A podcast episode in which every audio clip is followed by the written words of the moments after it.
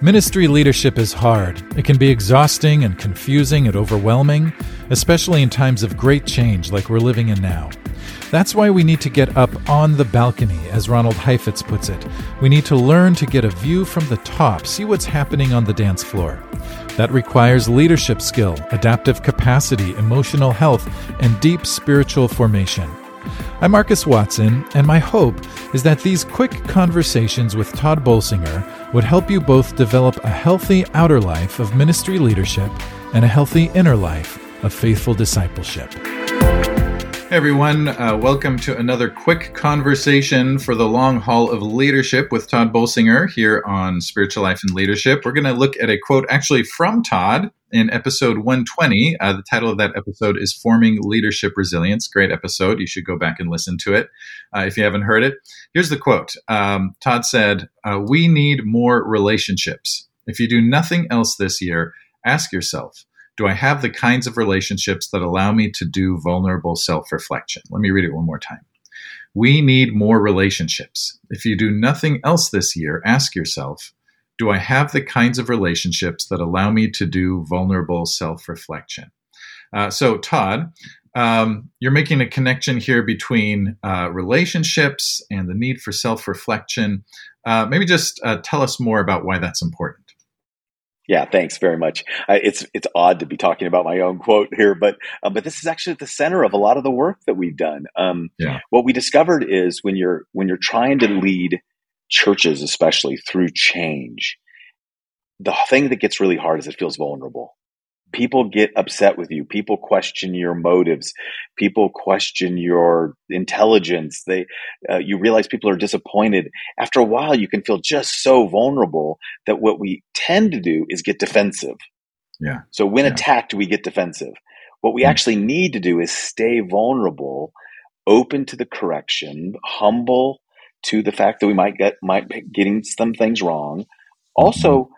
empathic with people who maybe this is the right thing and it's a painful thing to do and they're just in pain mm-hmm. what we want don't want to do is become so callous because yeah. we stop being vulnerable vulnerable self-reflection keeps us learn as learners it helps us be open to the ways that god's at work in our midst but in order to do that what we recognized is you need security um, you need the security of relationships yeah. to be able to hold you in the vulnerability of, rela- of leadership and that yeah. security of relationships becomes the, like the most important thing that's to start with.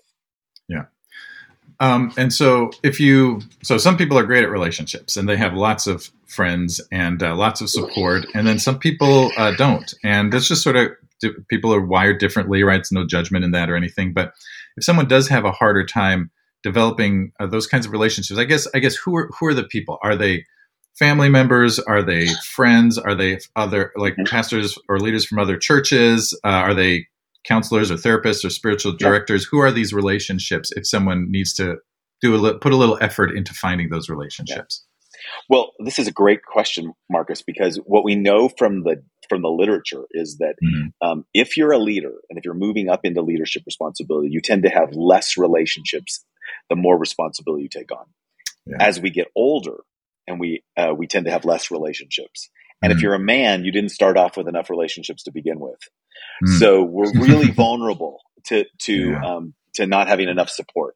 So we spend a lot of time telling people you need three types of relationships, and I'll just review them here quickly. Mm-hmm. You need partners, you need mentors, and you need friends.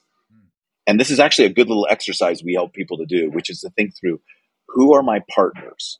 Partners yeah. are people who care about our mission they, we have we are all together in the same direction. We're in the same mission, yeah. and they may care more. And we a good partner cares more about the mission than they care about me.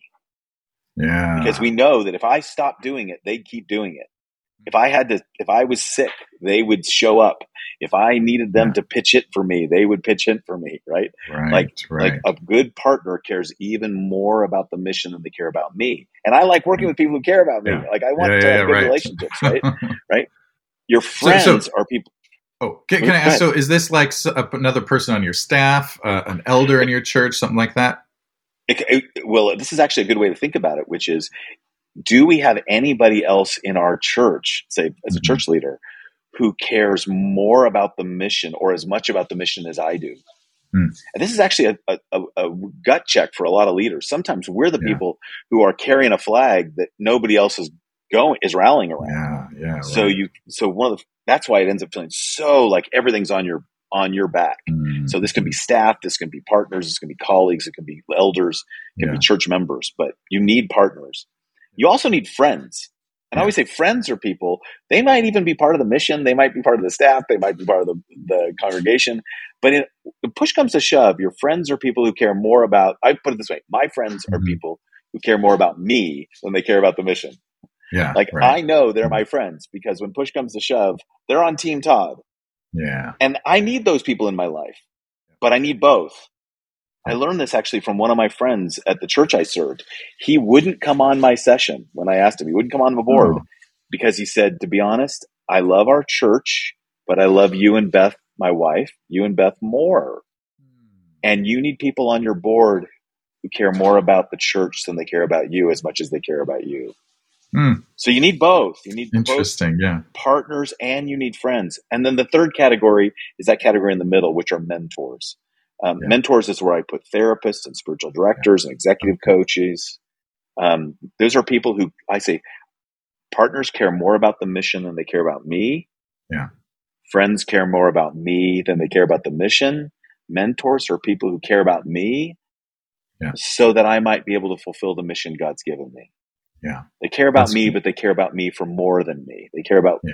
how I am as a husband, as a father, as a as a leader, as right. a scholar. You know, I always say my mentors are people who are praying for the people that I'm working with as much as they pray for me. and, yeah, yeah.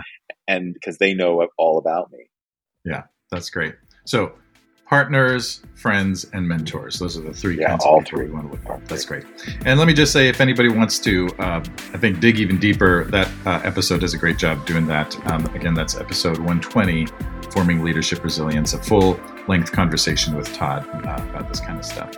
Thanks, Tod. Uh, let me share the quote one more time. Um, uh, Tod said, We need uh, more relationships.